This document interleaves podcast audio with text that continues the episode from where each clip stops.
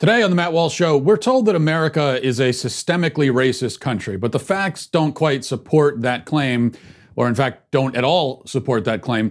And today I want to talk about the one fact that I think most contradicts the systemic racism theory. We're going to get into that today. Also, five headlines, including the left's freak out because the federal government, God forbid, has finally started to come down on the Antifa terrorists is finally enforcing the law, but uh, that's very scandalous and and, uh, and, and horrifying. And the media the media is very upset about it as well. So we'll discuss that. And in our daily cancellation, we will talk about the story of a great and loving and dutiful father who uh, beat the hell out of his daughter's molester after catching the guy in his daughter's uh, room after sneaking in a window. Well, now he is under arrest. So we got to talk about that today as well. But first, I want to uh, talk with you a little bit about internet freedom. Social media companies get to decide what content is suitable for the you know sensitive snowflakes among us and censor whatever they don't like. Shouldn't here's what I the way I look at it. Shouldn't you be the one to decide what you want to read or to watch and not them? Shouldn't you get to get to make that choice for yourself? Well, here's one thing you can control. Their access to your data. And for that, I use ExpressVPN. See, the problem with the big tech companies is that not only do they censor what you read, but on top of that, they're tracking what you do online. So they're you know, they're, they're keeping tabs on you. They're deciding everything that you see, and they're keeping tabs on you on top of it. They track what you're searching for, the videos you watch, everything you click. As far as I'm concerned, they have no they have no right to that information. It's none of their business. Um, they use this data to serve you ads and can match your activity to your offline identity using your device's unique IP address. When I use ExpressVPN, these tech companies can't see my IP address at all. My identity is masked, anonymized by a secure VPN server. Plus, uh, ExpressVPN also encrypts 100% of your data to protect you from hackers and internet bad guys. Does it sound complicated? It's not, I promise. ExpressVPN software just takes one minute to set up on your computer and you're protected. They do all the rest. So, um, you know, I've been using this for a long time and I think that this is there's just, just there's no reason not to use it. It's almost irresponsible not to have something protecting you if you're on the internet all the time, as we all are. So why give these tech companies a free license to know everything about you and then turn around and sell off your information? It's time to take back your privacy at expressvpn.com slash Walsh. By visiting my special link, you'll get an extra three months of, uh, ExpressVPN service for free. And who doesn't like to save money? I think we all do. Again, that's E-X-P-R-E-S-S-V-P-N.com slash Walsh. ExpressVPN.com slash Walsh to protect your data today. Now, I want to talk about the idea that America is systemically racist, currently systemically racist. There's no doubt, of course, that America was at a time systemically racist, just like every country on earth has been at a time systemically racist. Um, racism was the rule across the entire country, uh, rather across the entire world for thousands of years. Uh, and many countries currently still are systemically racist. The claim from the left is not just that we were systemically racist, but that we are right now today. And that the problem is not just the legacy of slavery or Jim Crow, obvious examples of actual systemic racism, which thankfully are in the past, but the claim is that there is still systemic racism today. And that isn't, it is in fact an extremely significant problem. And it's so significant that, as Ilhan Omar said, we played the video a few days ago, we have to dismantle our whole economy and political system and society to rid ourselves of it. The question, though, is whether there's evidence for this current scourge called systemic racism. I know evidence is treated as a, as a mere technicality these days, but it really does matter because evidence is all about you, you, you believe something. Well, when I ask for evidence of, of that belief, that's not a technicality. It's not splitting hairs. It's not being pedantic. What I'm really saying is, oh, why do you believe that? Do you have a reason? If you have no evidence, then that means you have literally no reason to believe what you believe which means you shouldn't believe it if there's no reason to. Now, remember, the fact that black Americans, as a percentage, suffer more from poverty, crime, and so on, um, is not itself proof of systemic racism, because those are the things that systemic racism is supposed to explain. So, in other words, we see the struggles faced by the black community. Everyone sees them. There's no denying that. The question is, why are those things happening?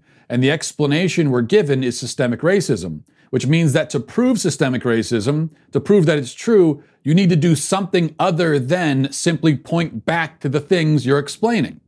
It's the same with police shootings, okay? There's, there's, there's no doubt that a higher percentage of black men are killed by cops than white men or white people in general.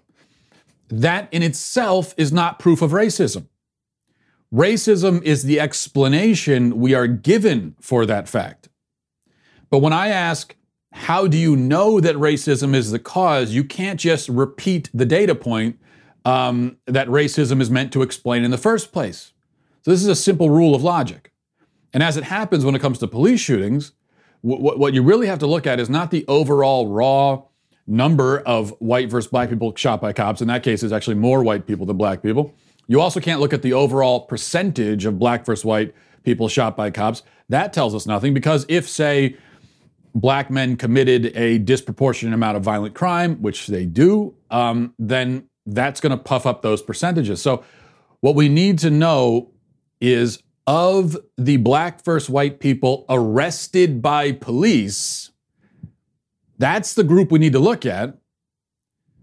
Are either of those groups, the arrested groups, substantially more likely to be killed in the process? And the answer is no.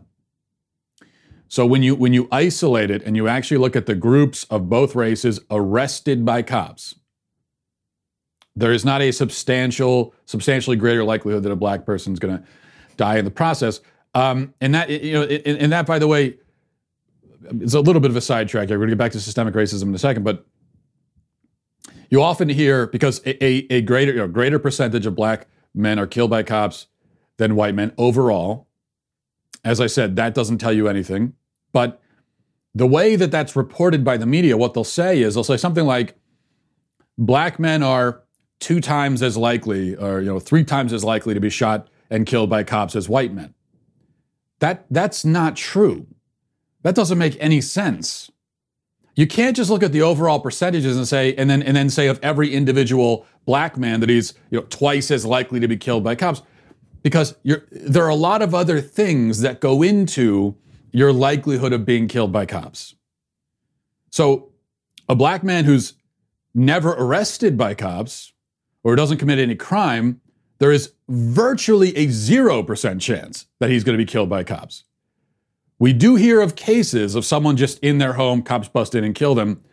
Horrible, horribly unjust. Everyone is against that. Everyone is, is in favor of accountability in those cases. I know I am, and I talk about those cases when they happen, but those are exceedingly rare. In almost every single case of someone being killed by cops, it's in the process of an arrest after they've committed some kind of crime. Doesn't mean that the shooting is always justified. A lot of times the shooting is because the, the, the police are responding to fatal, to uh, lethal aggression on the other side. But that's that's the point. So if if if you're a black man or white man or or Asian man, Hispanic man who doesn't commit any crimes, your likelihood is pretty much zero.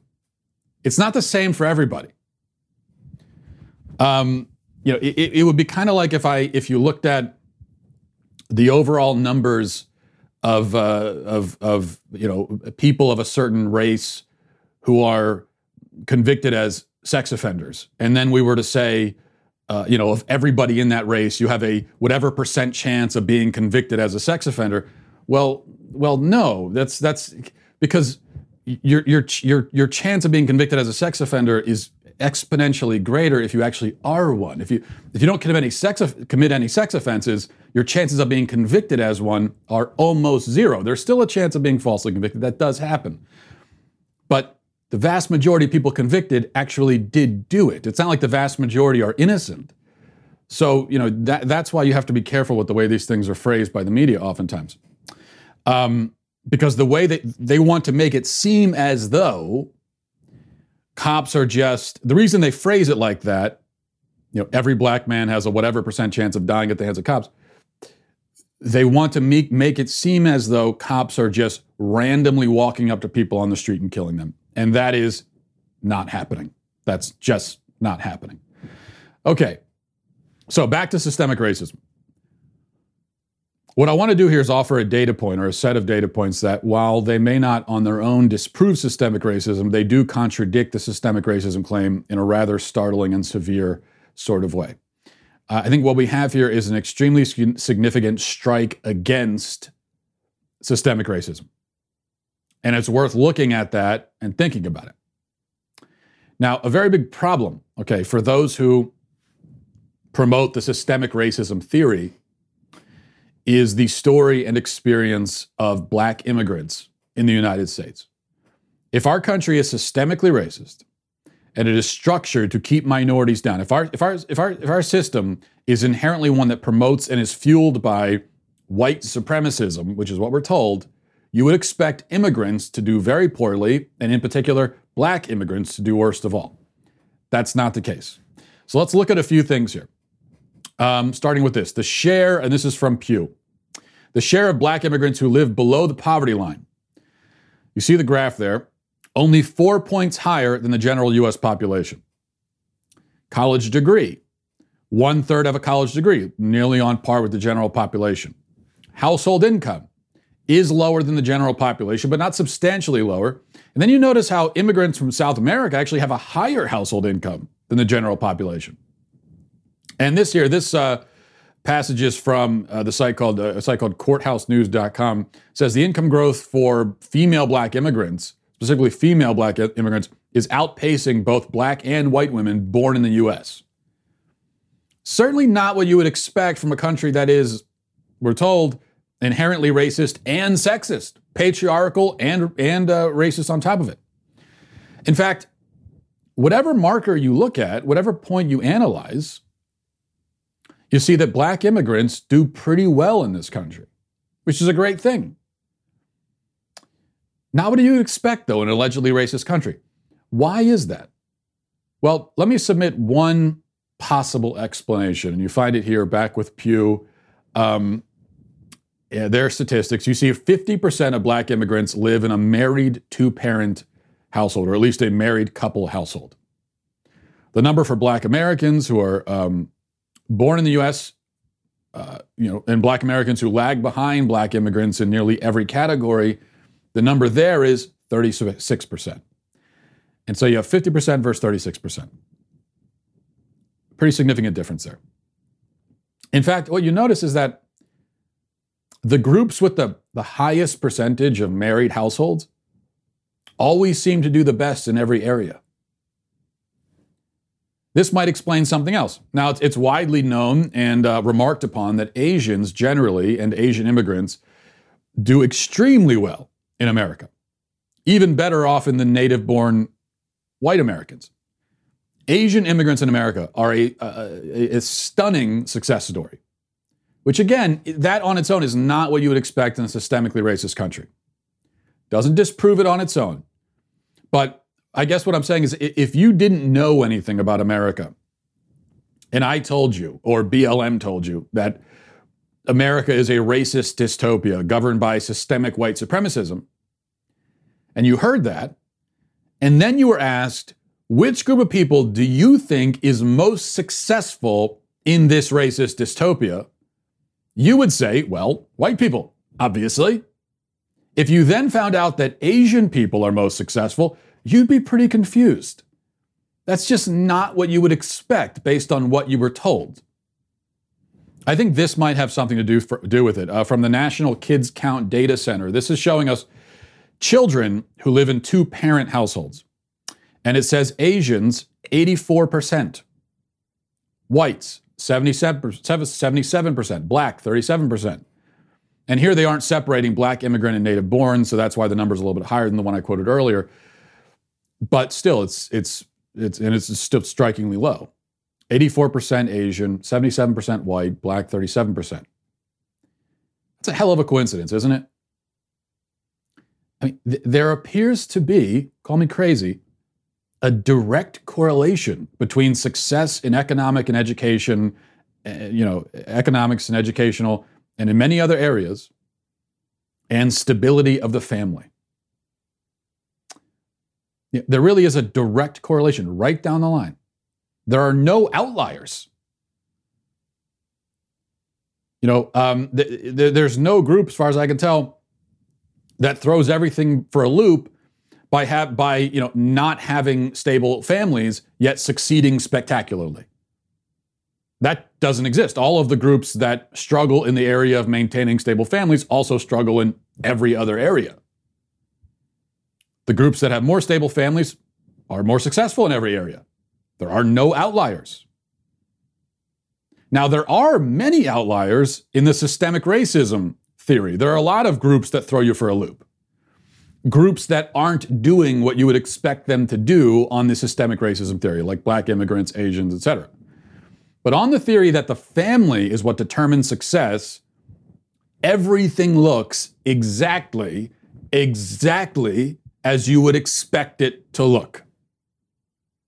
If I told you that America is not, if you didn't know anything about America, and I told you it's not a racist country, but it is a country, probably like any other country on earth, where um, the fate of the family in a given group is going to determine their success rate in every other category, and then you looked at the data, it would look exactly as you would expect it to look based on what I told you.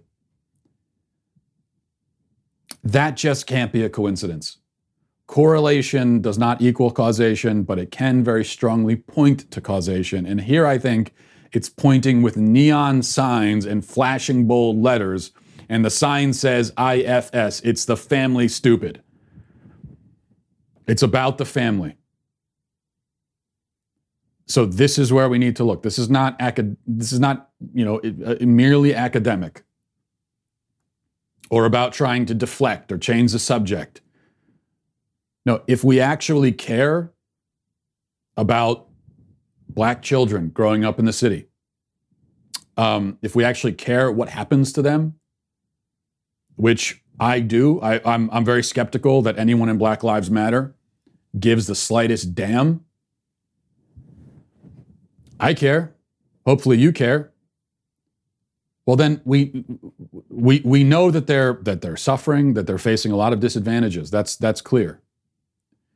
We have to accurately diagnose the problem. The family might not be the only problem, might not explain everything. It's not a cure-all. Okay, you could have plenty of people that grow up in in in supposedly, allegedly, at least on the on the outside, stable families and still uh, you know suffer greatly in life and and and and, and, and you know and and don't succeed uh, by any of these these measures so that does happen but it seems very clear that that if you want to give a kid the best chance give him the give him the, the best shot at having a good life a successful life um, you got to give them two parents that are married in the same house so we have to start there. That has to be the message. And that's an important message for everybody. Because although I showed you those numbers of you know number of kids by race and demographic living in two-parent households, we should also note that that percentage is going down. It's headed in the opposite direction for pretty much every group. So it's still relatively high. White families 77%, relatively high, but that still leaves a quarter of, of white kids who don't have, uh, don't live in houses with married parents. That's troubling. Mean, as I said, trending in the wrong direction. So this should be the message to everybody. You want to give your kid the best chance, get married and stay married. Start with that. That's our starting point. Once we've achieved that, then we can start talking about some of these other things. The thing that threatens black children in the city, um, it's not the police, it's not systemic racism, it's not the, the KKK, okay, it's not neo Nazis prowling the streets, all, all 15 of them across the entire country. It's not them. It's that they are, most of them, vast majority, growing up in, in, in households where they don't have the stability of a married married parents who are there in the home seeing to their well-being. And oftentimes the parent, of course, that's missing is the father. And uh, as as we have discovered in modern society, turns out fathers are not expendable. uh, you can't just get rid of the father and think that everything is going to continue along as normal. It's not. Turns out fathers are really necessary. Kids need them. What do you know? Okay, we're going to go to five headlines.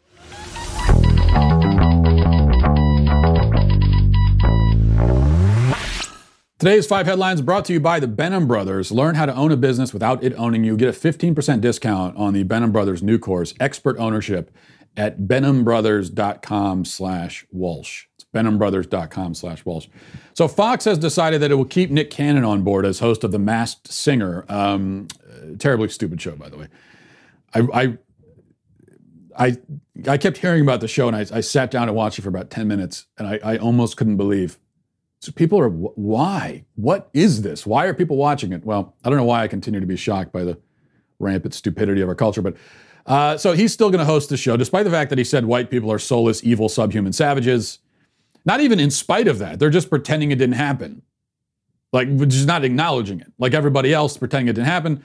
So Cannon, as a consequence of making the most racist comments we have heard on a platform that size in a long time, lost his partnership with Viacom uh, which which actually he lost it not even because of the, the white comments, but because of the Jewish comments, but still keeps his hosting gig on Fox, has been offered other jobs to replace Viacom. And by the way, we can be certain he'll be back with Viacom in no time. I pretty much guarantee you that. What this means is that, just taking another example, those kids who were remember those kids at Jimmy John's who were uh, on on on film playing around with with the, the the the dough for the bread, pretending it was a noose. Those dumb kids faced worse consequences and a greater backlash than Nick Cannon, a major ubiquitous celebrity who called an entire race of people barbaric and subhuman. This is cancel culture. If anyone's wondering what cancel culture is, this is it right here. Cancel culture, this is an aspect of cancel culture that isn't acknowledged enough. Cancel culture is a left wing phenomenon. It is it is run by the left. It's what the left does. We might as well call it. We should just call it left wing cancel culture or left wing culture, leftist, whatever you want to call it. It is a left wing phenomenon. It's there. There is there is no cancel culture against the left. If there was, Nick Cannon would be canceled. He's not. Even though he said the most racist thing, as I can you think of of an example of a major celebrity or even a not so major celebrity um, saying something that racist recently, that's the most racist thing we've heard from someone at that level in a very long time. He's not canceled. The Jimmy Johns people are. Why? Because the left runs a cancel culture. It's all them. So when when uh, people on the right or anybody else tries to hold Nick Cannon responsible, hold him accountable for being a, a, a raging bigot, that's not cancel culture. You can't say, oh, I thought you were against cancel culture. I am. It's not cancel culture. All I'm saying is he just stood up and announced that that his entire white audience, which which which I, I, I'm I'm guessing, especially on the Masked Singers, most of his audience are subhuman savages. You should be accountable for that. That's not that's not cancel culture. Cancel culture is when the left goes after some random kids and tries to destroy their lives for no reason. That's cancel culture. Okay, number two, uh, the squad's Ringo, Ayanna Pressley, is back in the news. Here's what she said at a um, House Committee on Oversight and Reform meeting. Here's what she had to say. Here, here is her theory on uh, the history and formation of the American police. You know it's going to be pretty good. Listen to this. Many Black women and mothers, surviving family members have had to relive the trauma of seeing their their loved ones murdered and live streamed on national television. The mothers of the movement have been trying to tell us for generations, from Mrs. Till to Lucy McBath, to stop murdering our children. We must listen. We must center these experiences in this moment of truth telling and reckoning. And while Juneteenth is meant to be a day of celebration and of freedom and emancipation, Again, we must take stock of this moment and be sobered about the work that lies ahead. Uh, Mr. Crenshaw, um, is it fair to say that the policing system in our nation grew out of the practice of capturing and often murdering individuals trying to escape from his from slavery? Could you speak to the, just the history yes. of our policing system and um, how you see that influencing modern day policing? No, Ayanna, it would not be fair to say. Um, it's not fair to say because you just made that up on the spot, just invented that. The police department was formed based on retrieving and killing slaves? What? E- every civilization in history has had some kind of law enforcement mechanism. Uh, this is not unique.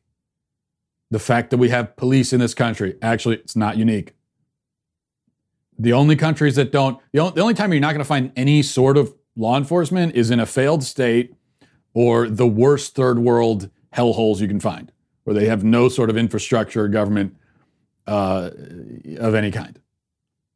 Anywhere else, if you have a civilized society, um, there's going to be police. So you just, but that, that's what that's that's what we see now. Um, the left they just make up, just make up something. no reason for that. Just make it up. No justification. Off the top of her head. Why not? Number three, the media is having conniption fits today because unidenti- quote unquote unidentified quote unquote secret police are arresting quote unquote protesters in quote unquote unmarked vans. Um, we are told that this is the heralding of a new age of fascism and tyranny. It's a big deal. It's ter- my God, it's terrible. We should all panic. The poor prote- the poor poor protesters. Look what's happening to them. Um, what have they ever done, these protesters, besides commit serious felonies every night for the last two months straight? I mean, besides that, what have they done? Nothing. Here's the, the footage that everyone is uh, panicking about today. Look at this. What are you doing? Use your words. What are you doing? Use your words. What are you doing? Use your words. What is going on? We need to know Who are you? Why Are you taking NLG will get you out. What's your name? What's Tell us your name. What's your name? Okay, you're fine. We'll get you out. Bro, what? Are, we got you, friend. We got you. Oh, NLG. You just violated their rights. Oh, kidnapping people. You just violated their rights. Thanks for keeping them. What? Use your words. Use your words. Okay, so they're they're arresting an Antifa goon dressed in all black with a helmet, arresting that person in front of a crowd on film. They're in uniform. The uniforms say police on them. What's the problem here? I I don't, what are we worried about with this? This because they look scary? Is that the problem? And since everyone's, you know, having a, is very upset about the unmarked vehicle, since when, when is this a new concept? Why is everyone freaking out that they use an unmarked, cops use unmarked vehicles all the time, especially if they don't want you to immediately know that they're the police? You know, there's no law saying that they have to announce down the street that they're the police. There may be times when the police don't want you to know that the police are right there. Uh, so there's nothing new about the fact that it's an unmarked van. Cops use unmarked vehicles all the time, totally normal and also necessary in some circumstances. They've got the thing, says police. What do you want them to do? Are they supposed to stop and ask permission? Excuse me, sir, do you mind if we arrest you? We were just, we, I don't, we were just stopping by, thought we'd arrest you. You got time for that now? Is it okay? Oh no? Okay, we'll stop back later. Oh, you don't you don't want you don't want us to arrest you at all, ever. Okay, well then forget about it. Never mind. You're good to go. Sorry. We apologize. Of course, you know, I'm, I'm, I'm being sarcastic. That is actually what the left wants. That, that is how they imagine policing and how it should work, if it works at all. If we have police at all, that's how they should do it. Number four, uh, that was in Portland. This also is in Portland. Here's, here's another cop sharing his experience with those lovely anti racist white Antifa goons. Listen to this. It says something when you're at a Black Lives Matter protest, you have more minorities on the police side than you have in a violent crowd. And you have white people screaming at black officers. You have the biggest nose I've ever seen. I got to see folks that really do want change like the rest of us that have been impacted by racism. And then I got to see those people get faded out by people that have no idea what racism is all about, never experienced racism, that don't even know that the tactics that they are using are the same tactics that were used against my people. A lot of times, someone of color, black, Hispanic, Asian, come up to the fence and directly want to talk to me. Hey, what do you think about George Floyd? What do you think about what happened about this? I go up to the fence, someone white comes up, F the police, don't talk to him. Every time I try to have a conversation with someone that looks like me, someone white comes up and blocks him and tells him not to talk. And then right when I said that, this white girl popped right in front of her she said, he just said that was going to happen. I said, straight up. I said, you know, I've been called the N word. She's been called the N word. Why are you talking to me this way? And why do you feel that she can't speak for herself to me? Why is it that you feel you need to speak for her when we're having a conversation? Yeah, I think I'll, I'll just let his testimony speak for itself there, but I think that tells you everything you need to know about Antifa if you didn't already know everything you needed to know about it. Five, finally, uh, I just need to read this report to you. This is from NBC Los Angeles, which is the local affiliate where all of this is happening. Uh, so, okay, listen to this.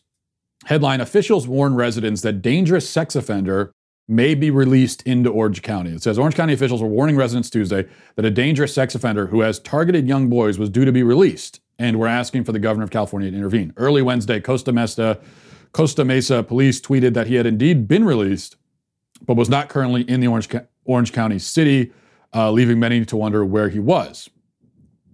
Cary Jay Smith, 59 years old, was set to be released from a state hospital where he spent the last 20 years. He was set to return to Orange County, where he once lived, after the hospital neglected to renew a hold July 11th, 2020. Orange County District Attorney Todd Spitzer and the Board of Supervisors um, made the plea Tuesday to Governor Gavin Newsom, saying he's got to do something. They previously testified that he fantasized about raping and killing boys, this according to the DA statement. Uh, Spitzer said the sexual predator has repeatedly testified under oath that he will reoffend if he is released, and we should believe him. In 2002, Spitzer attempted to file 20 felony counts of a lewd and lascivious act with a minor against Smith, but the statute of limitations had run out.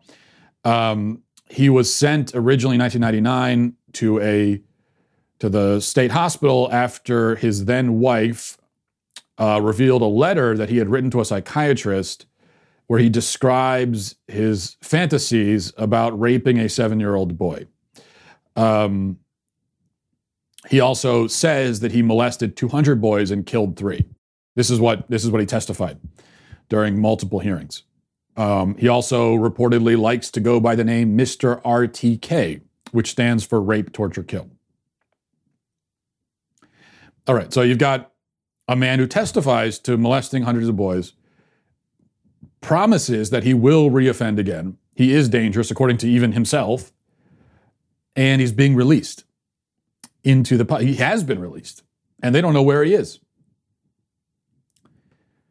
Uh, and so far, the latest I, from the latest I've seen, anyway, the governor of California has not stepped in. He's not. He's not. I guess he's. This is not on his top top of his list of priorities. I mean, this is a guy that is going to hurt and probably kill a young boy, according to him. And there's no reason not to believe him.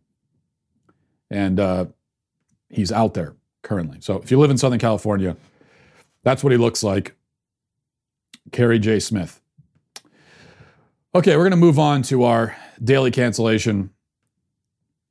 Before we do, you know, in, in the midst of all this news, Ben Shapiro has a new book called How to Destroy America in Three Easy Steps. Uh, he has looked into the future uh, when he was writing this thing, and uh, it's it's come to life all around us. Very prescient book. The book goes on sale Tuesday, July 21st at 6 p.m. Eastern, 3 p.m. Pacific.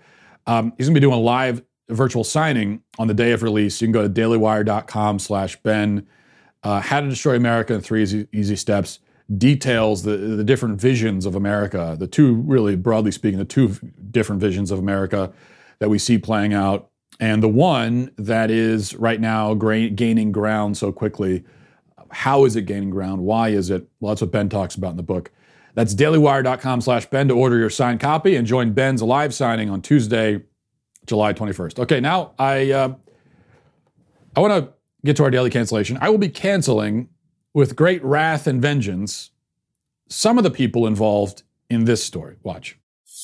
A lot of dads might say they do the same thing as Ismael Casillas did when he found a grown man inside his 14 year old daughter's bedroom, and that is to beat that man bloody, even knocked out some teeth. But investigators say there's only so much Georgia law allows, and they say the dad crossed the line. That's 41 year old Ismael Casillas on the left and 20 year old Kiwantrezes Humphreys on the right. Investigators say the two men first met early July 4th morning in the bedroom of Casillas' 14 year old daughter. Investigators say in a rage, the dad severely beat and choked Humphreys, even chipped and knocked out some teeth. And if it had stopped there, investigators say the dad might not be facing any charges. But they say Ismael Casillas asked his wife for a gun, and they say after the 20 year old jumped out the bedroom window, the dad met him in the front yard and continued the beating, threatening his life and firing shots through the neighborhood as the young man ran away. Investigators say that is where Casillas crossed the line. There's a line that, you know, he can't cross, we can't cross. It, it, there's a stopping point. When somebody's no longer a threat to you, my advice would be let it go and contact us and let us handle it. Don't take it into your own hands. Investigators have also charged Kiwantrezes Humphreys with child molestation. They say he was in a relationship with the 14 year old girl and climbed through her bedroom window. Investigators say Humphreys is known as Man Man because of his age and the girls. They are pursuing a sex crime investigation, and more charges are possible. We, we've gathered phone evidence from the from the young lady. Uh, the young man's phone has been looked at, uh, and, and those are things that we're still looking into as to possibly further other further charges. The dad was taken into custody that morning on July 4th. They say after identifying and locating Man Man Humphreys, he was taken into custody in Putnam County Thursday night. Okay, now I hope it's already obvious to you that I'm not can- canceling the father here. I I would build a statue to him if I could. I would build a statue, electrify it, covered in barbed wire, maybe put trap doors around the base of it so that if you get too close, you'll fall into a pit of alligators. Th- that's actually what I would like to do with all statues. If I was under my regime, that's what we'll be doing. But he is not canceled. I am I am canceling obviously the child molesting scumbag that goes, goes without saying. Uh, and let, let's take a look at him again after the beating. That's what he looks like. So that's that's just a, a wonderful, heartwarming picture right there. Um, but also, I'm canceling the local authorities for pressing charges. Now, let, us think about this for a moment. Put yourself in Ismail's shoes here, the father. Um, a man climbed into your window to molest your daughter, your adolescent daughter. You find her, find him in her room.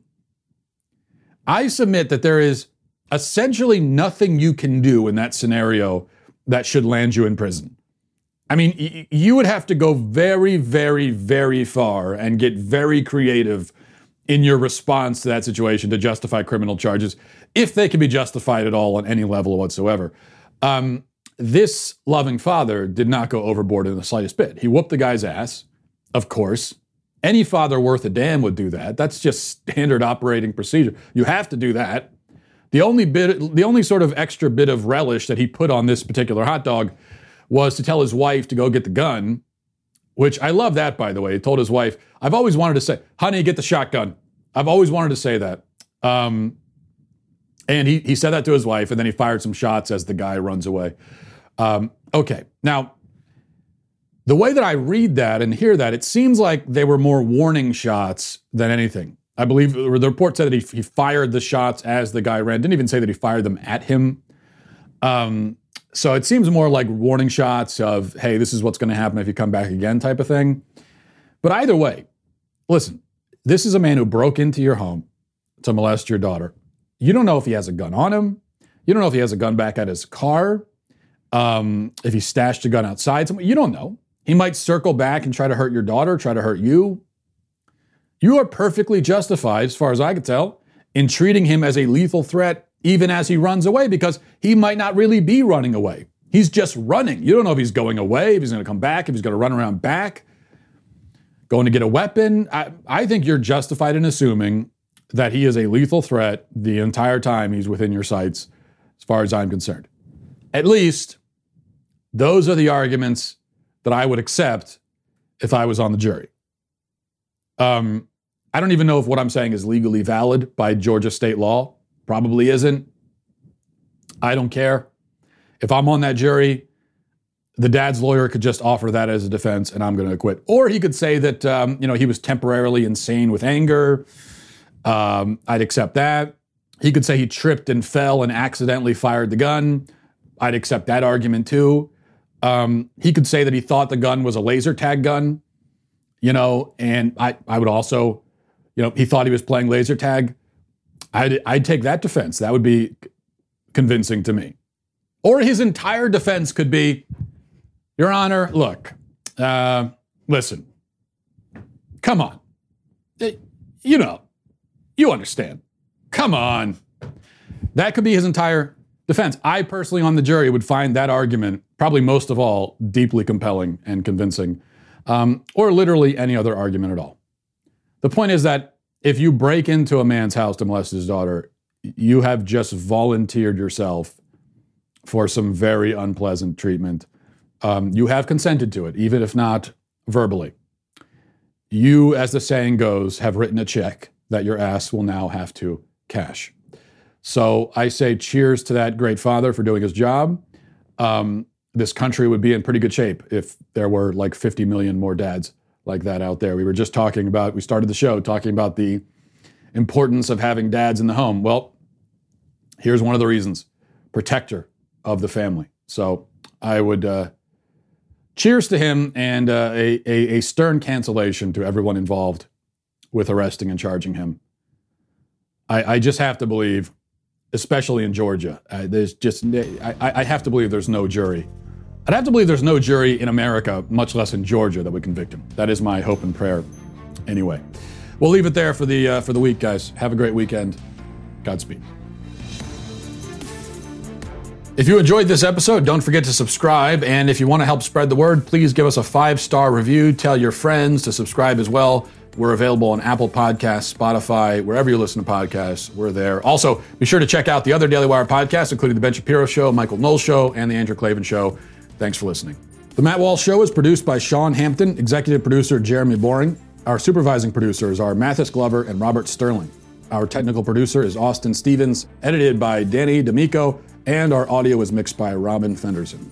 The Matt Walsh Show is a Daily Wire production, copyright Daily Wire 2020. If you prefer facts over feelings, aren't offended by the brutal truth, and you can still laugh at the insanity filling our national news cycle, well, tune in to The Ben Shapiro Show. We'll get a whole lot of that and much more. See you there.